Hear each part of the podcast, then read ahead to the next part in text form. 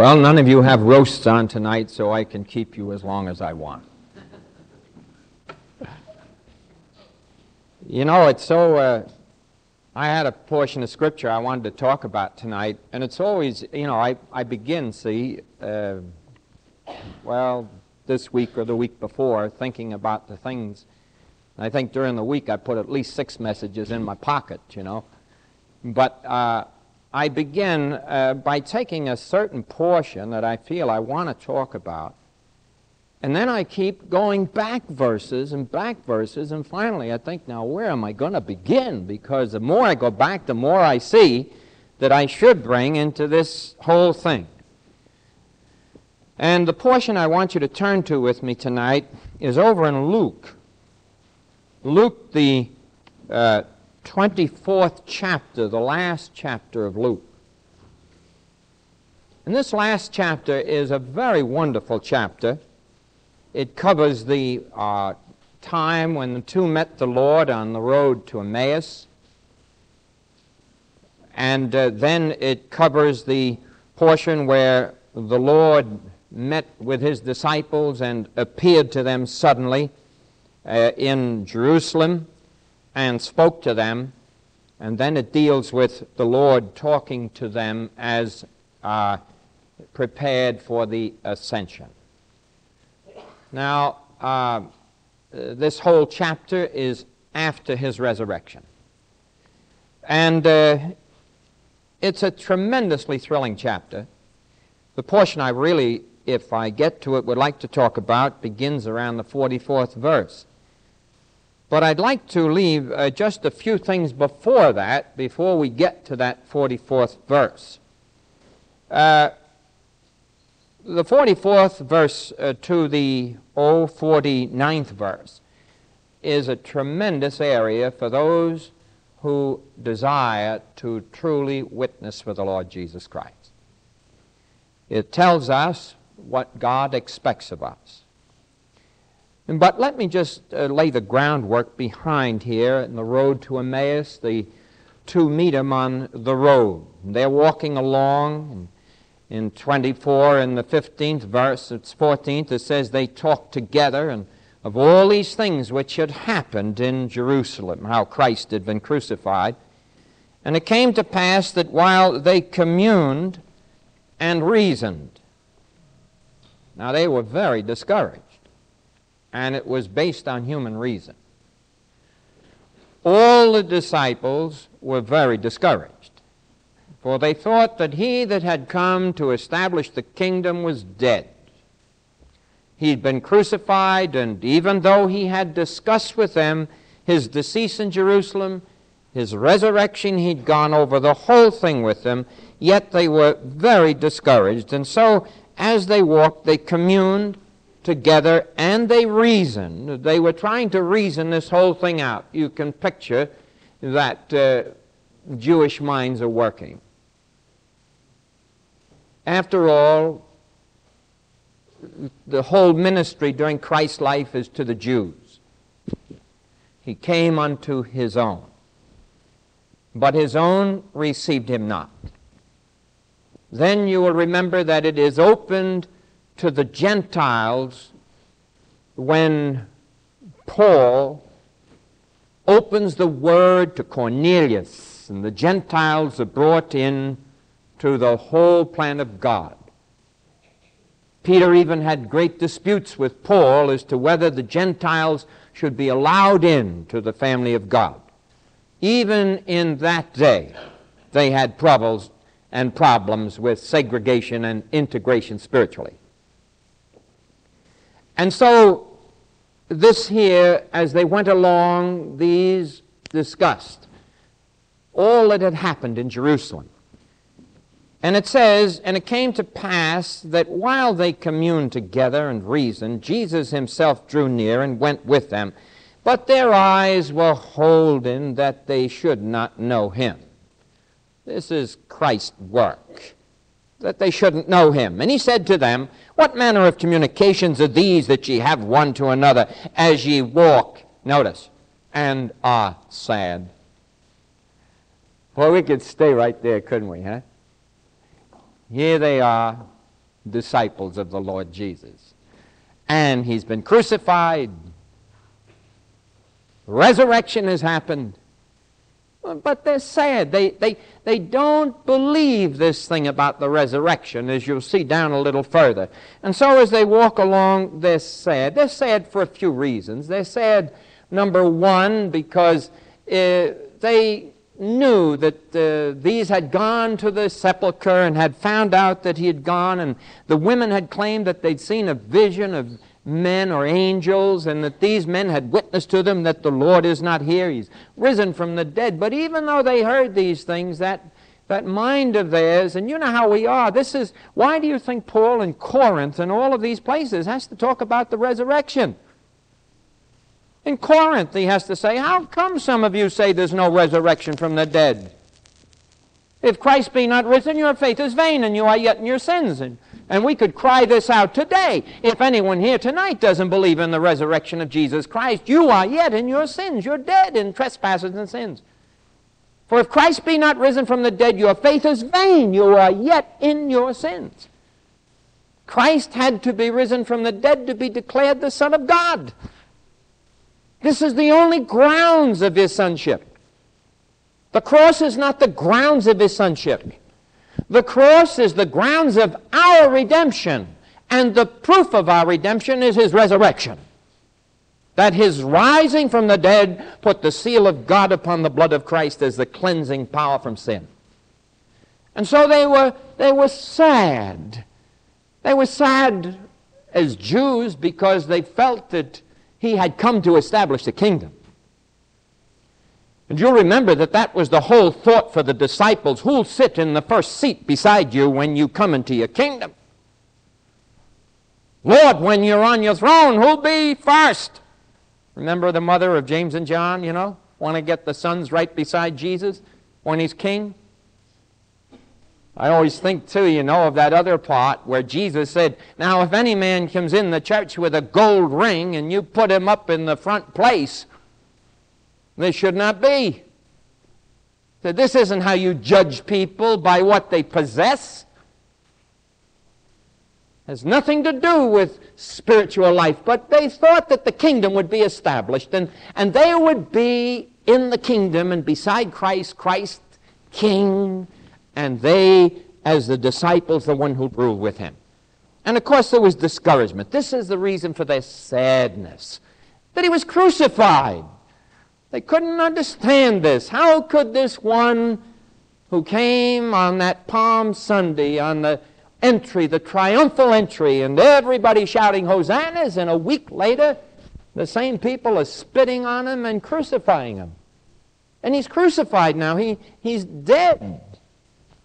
And they said, uh, he said unto them, What manner is this? And one of them, whose name was Cleopas, answered, said to him, Art thou only a stranger in Jerusalem, and hast thou not known the things which are come to pass there in these days? And he said unto them, What things? I think the Lord is so wonderful. What things? You know, go ahead now, tell me all about it. What things? And they said to him, concerning Jesus of Nazareth, Nazareth, which was a prophet, mighty indeed in word before God and all the people, and how the chief priests and our rulers delivered him to be condemned to death and crucified him. And we trusted that it had been he who should have redeemed Israel. And beside all this, today is the third day since these things were done. Yea, and certain women also of our company made us astonished which were early at the sepulchre. And when they found not his body, they came saying that they had also seen a vision of angels which said that he was alive. And certain of them which were with us went to the sepulchre, and we found it even so as the women had said, but uh, him we saw not. That's why they were sad.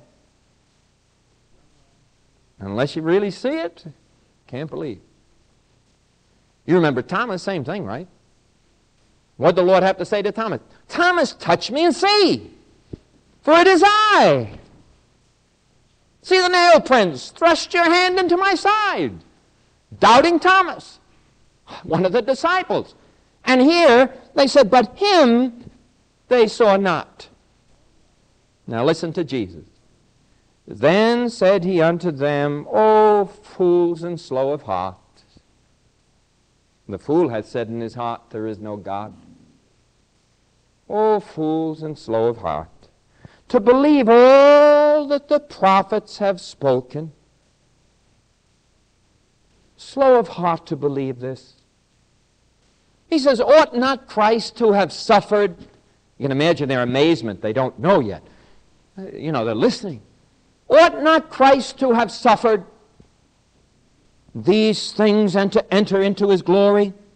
And beginning at Moses and all the prophets, notice, he expounded unto them in all the scriptures the things concerning himself.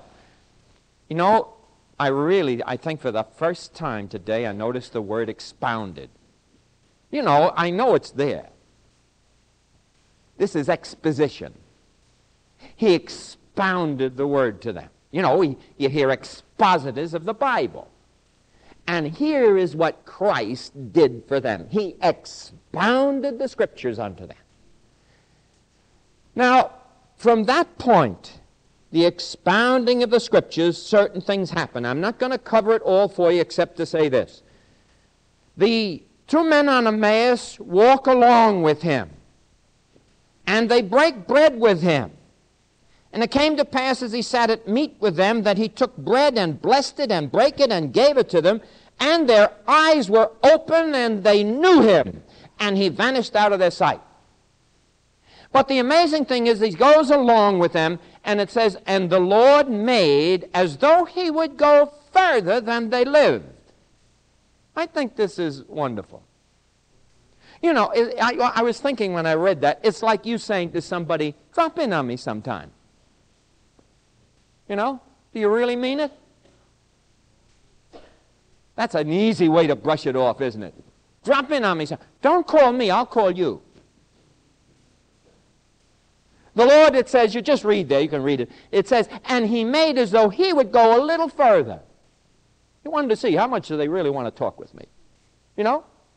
No, I, I don't think I have to stay here tonight. You know how another portion in Hebrews it says that uh, when we entertain strangers, we may entertain an angel unawares? You know? And here, Jesus says, uh, he would go a little further and they said, uh, No, no, we want you to stay with us. Notice it says they constrained him. The 28th verse says, He made as though he would go a little further. But they constrained him, saying, Abide with us. For it is toward evening, and the day is far spent. And he went in to tarry with them. And I wrote down here in my Bible, the opened home to invite Jesus in. The opened home. Asking, really meaning it. You know, you've read that tract where it says, My heart, Christ home. It's a wonderful tract. I don't know whether we have any more copies of it, but I always remember reading it because it was so tremendous. My heart, Christ home. And how we invite Christ into our hearts. And when he comes into our hearts, Christ says to us, Now, what is this room? And we say, Well, Lord, this is the dining room. And Lord, when every time we sit down to have a bite to eat at our table here, we say, and to the unseen guest at our table, even Jesus Christ. And we ask you to bless our food. And the Lord says, and what is this room next door? Oh, that is our living room. That's where my husband and I come down in the morning and we read the scriptures. And then they take them from room to room.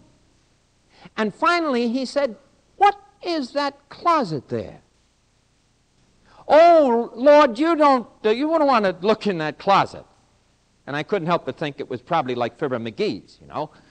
Everything would fall out. But everything that they didn't want the Lord to see was in that little closet. And they invited him into the home. But you know, like we say, we have skeletons in the closet. And they didn't want the Lord to see what was in that one little closet. Isn't that the way we are many times? You know, we'll say, Now, Lord, possess me and use me. But, Lord, there's one little area of my life that I am a little different than other people. I'm sure, Lord, you'll understand. Because you know human beings, and I'm human. Well, thank God you're human. I'm glad to hear that, folks, that everybody's human. Because if you're human, you all have the same temptations, the same burdens, and the same sin, but God doesn't allow you to hide a thing. He wants that one thing that maybe you want to hold back. And that door is the one He wants open more than anything else. That He might clean that place out. And that then He'll own the whole house. What does He say? That we are possessed by Him. You are not your own. You've been bought with a price, with the precious blood of Christ. You do not possess yourself. You have been purchased lock, stock, and barrel. Your spirit has not been the only thing that's been purchased. You've been purchased in soul and spirit and body. You've been purchased completely. God is going to transform your emotions. God is going to transform your spiritual life. And God is finally going to translate and transform your physical body. He possesses you completely. And so, beloved, when we invite Christ into our home, and this is what it's speaking about the open home. Christ uh, said uh, uh, he would go on a little further, you know? It's like, uh, you know, you've seen that picture where Christ is knocking on the door, you know? There's no handle on the outside. You'll notice that in the picture. There's no doorknob because the latch is on the inside. It's up to the human heart, you see. You've seen it. It's a beautiful picture. It shows Christ and the lamp and and it shows him knocking on the door. But there's no knob for him to come in. The knob is on the inside of the door so that you can open the door. If any man will open the door, I will come in with him and sup with him and abide with him forever. You see? It's on that side of the door, the opening of the door. And so there is the, the opened home. And then notice it also says in that uh, 31st verse, and their eyes were opened. And I put here, opened eyes. Their eyes were opened. Listen, you've been blind all your life until you come to Christ. In darkness, having eyes, they what? See not, right? Having ears, they hear not, right?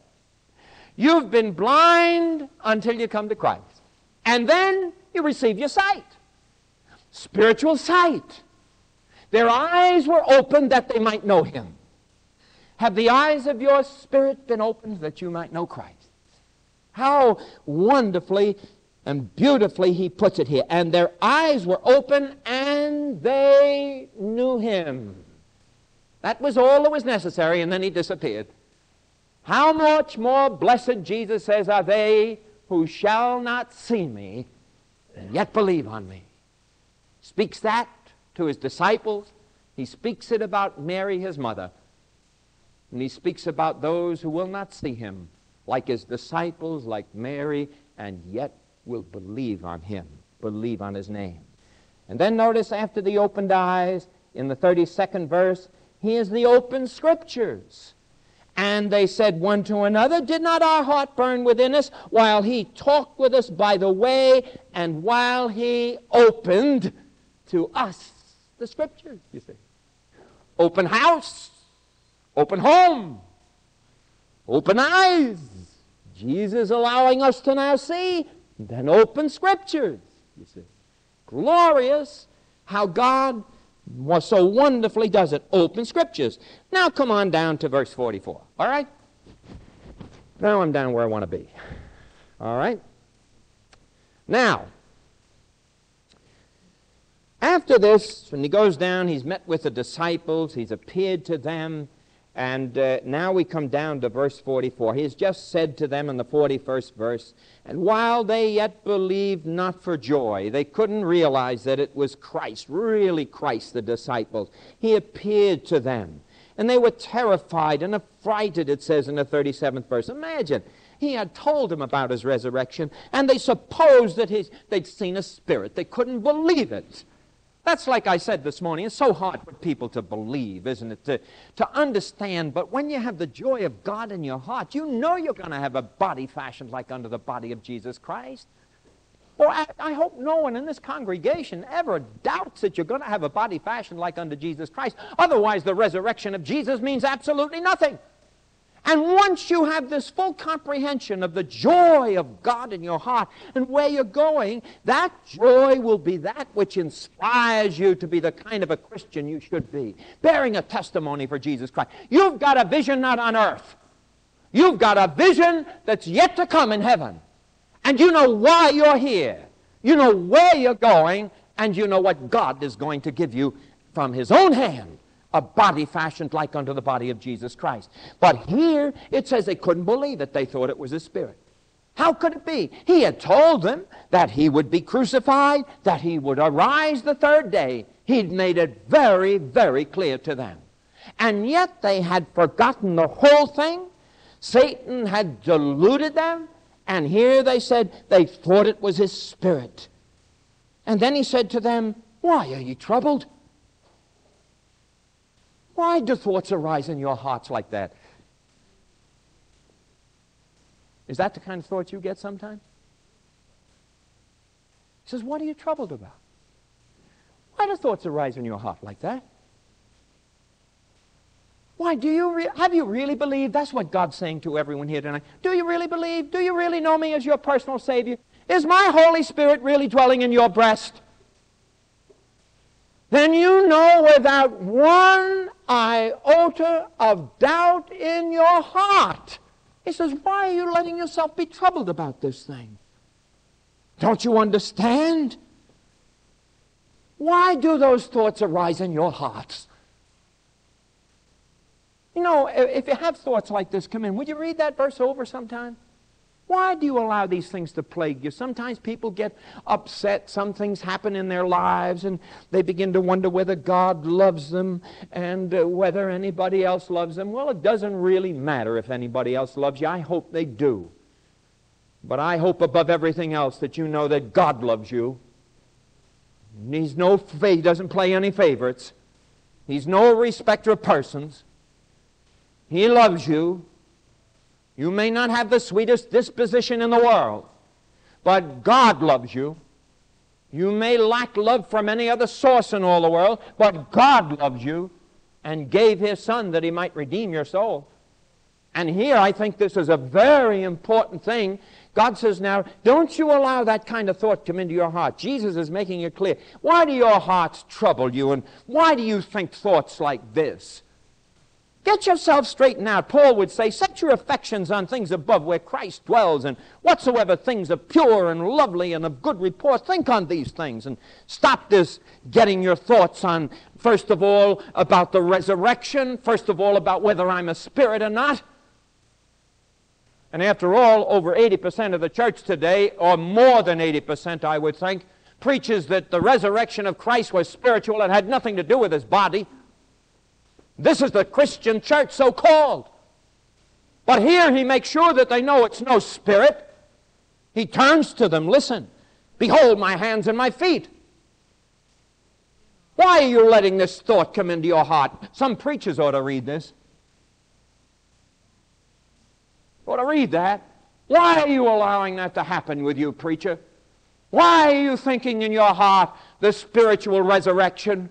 Listen, There'd be no proof if it was a spirit resurrection. You can't see a spirit. You would have no proof of the resurrection of the dead. You would have no proof of the vicarious atonement of Jesus Christ on the cross of Calvary. He had to be touchable. You had to see him with your eyes. It had to be proven. You can say a spirit rose. That's what Mary Baker Eddy says. Mary Baker Eddy, Christian Science, said it was a spiritual resurrection. No one ever saw Jesus after his death.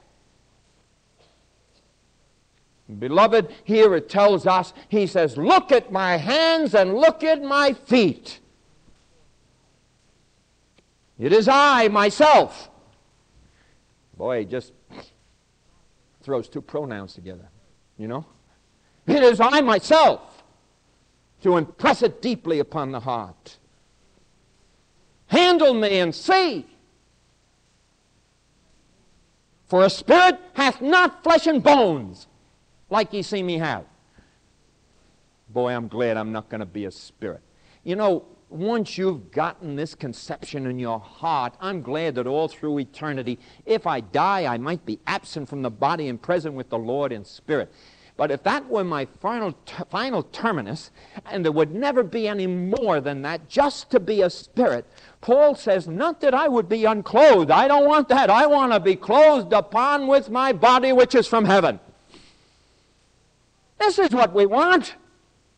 We're looking to a kingdom in which we're joint heirs with Jesus Christ of his heavenly kingdom, and he's going to change our vile body and fashion it like unto his glorious body. Listen, once you really believe that, money becomes nothing, the world becomes nothing, and when we say all things become strangely dim, we mean it. But you got to have it. You've got to have it in the heart, deep within the soul. And that's where your money becomes God's and your life becomes God's and everything you are and have become God's because you know what's coming. And as you look to the future, and you know that no matter what happens on earth with the communist and all of the rest in Vietnam with as terrible and wicked as it is, and Israel and everything else, that finally, when it's all over and God has rolled up the heavens and the earth like a scroll, that we'll be with Him for all eternity. Once you've got the concept and you believe it, can I repeat that? And you believe it with all your heart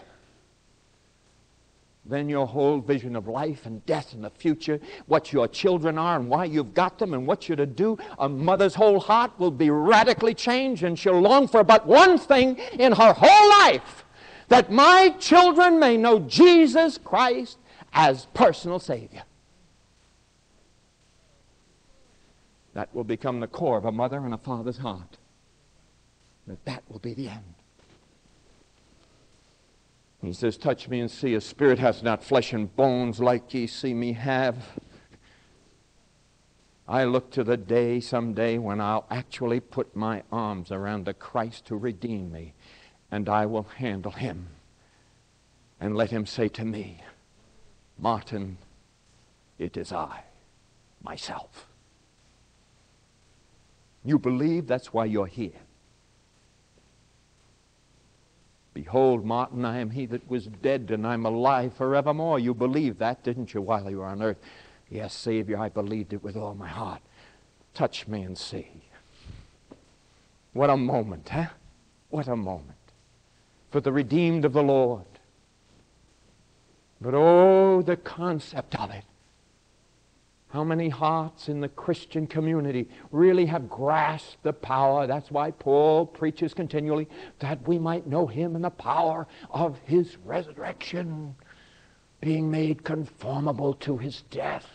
Death to the world, death to all that's around us.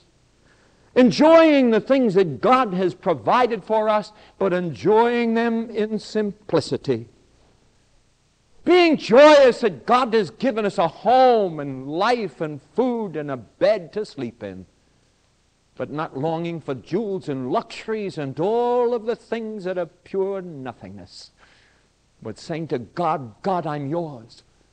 Lord, one day I'll be in your presence. One day I'll belong to you. I was looking at that big catch of jewelry they got from that, uh, that place they, you know, they some thieves stole it. Was seven million bucks or something like that? A lot of money anyway. See all that? They hold up a platinum thing, ten thousand dollars. Said in one paper the woman didn't know she'd missed it.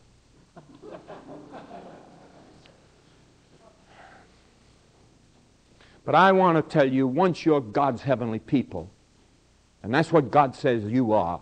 God says if you're redeemed tonight, you are those who are God's heavenly people.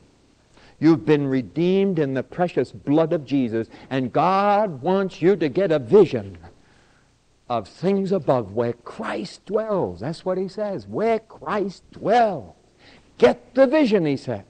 See, Get in your heart where you're going and remember, eyes have not seen nor ears heard the glories which God hath prepared for them that love him. But God has revealed it unto us by his Spirit. How much has he revealed to you of the world to come? You should have plenty of revelation inside of the world to come. You won't be able to describe it or explain it to anybody else. But in your heart, you're going to have a tremendous concept. Did my, is my clock wrong? I can't believe it, you know. I just looked at it. I don't want to look again. But this tremendous concept, I'm going to talk to you about the other part another time because that's really, I'll sort of hold you, you know what I mean? I'll hold you. I didn't read it to you anyway, see? Beginning at that 45th verse. But, or the 44th verse. But if we can just get this concept in our hearts of these disciples, listen, beloved, why do you think Jews, all Jews, redeemed unto Christ, the apostles. Why, in God's most blessed name, do you think they were willing to die violent deaths unless they had conceived of what the resurrection of Jesus Christ meant and had tasted of its power through the Holy Spirit? You see, this made the difference. They were men who were transformed in this world, but not of it. How do we know that? Jesus says, You are not of this world, because I have called you out of this world.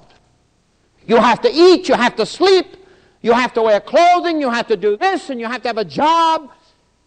But that is your avocation. Your vocation is to serve me because your vocation is Christian. And I want to tell you that's some vocation to fulfill. Christian. And so he, he peers to them in such wonderful glory and says, Look at me, my hands and my feet, and touch me and handle me. I wish I could have been there. But may I say this? I believe a lot more than the apostles did who were sad. Do you understand that? They were sad until they touched him, until they handled him. They were sad, that's what it says. And they said, It's his spirit, it can't be. Notice the 41st verse, what it says. When he had thus spoken, he showed them his hands and his feet.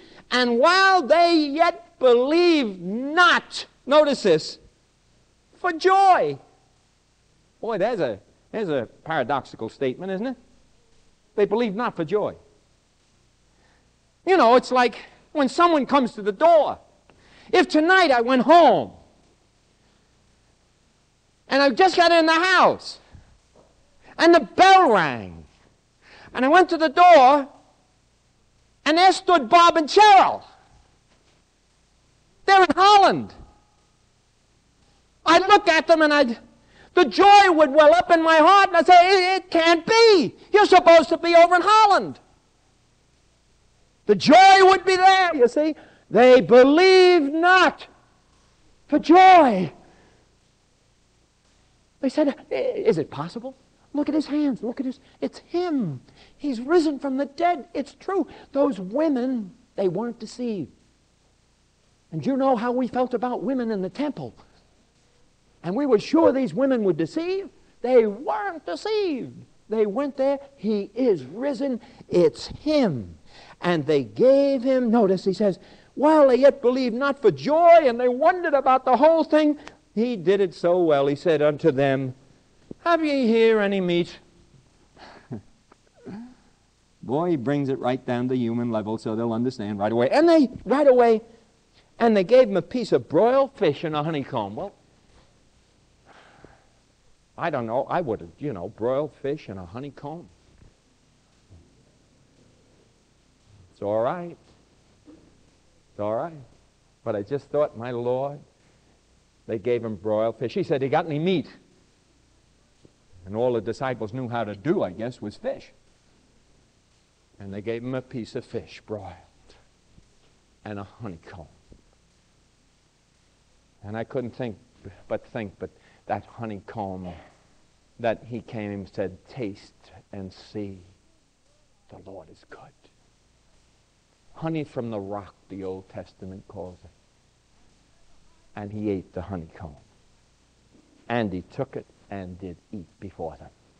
Well, I want to tell you, I'm not there when Christ did this, but I'm just as much there as they are because I believe as much as they believed, handling him and seeing who it was and wondering and believing not for the joy that was in their heart. They said, I can't believe it. How could it be you? And he says, Touch me, see, handle me. I tell you, it's wonderful. It's wonderful. But have you really gotten the power of the resurrection into your soul? Have you? Are you a bubbly Christian? Hmm? Kind of bright and wide awake, saying, The Lord is coming soon. Oh, God, help me to bear a testimony for you. Lord, I see heaven's glory. This old body of mine is getting, well, not you young people, but this old body of mine is getting a little older. Begin to feel some pains, Lord.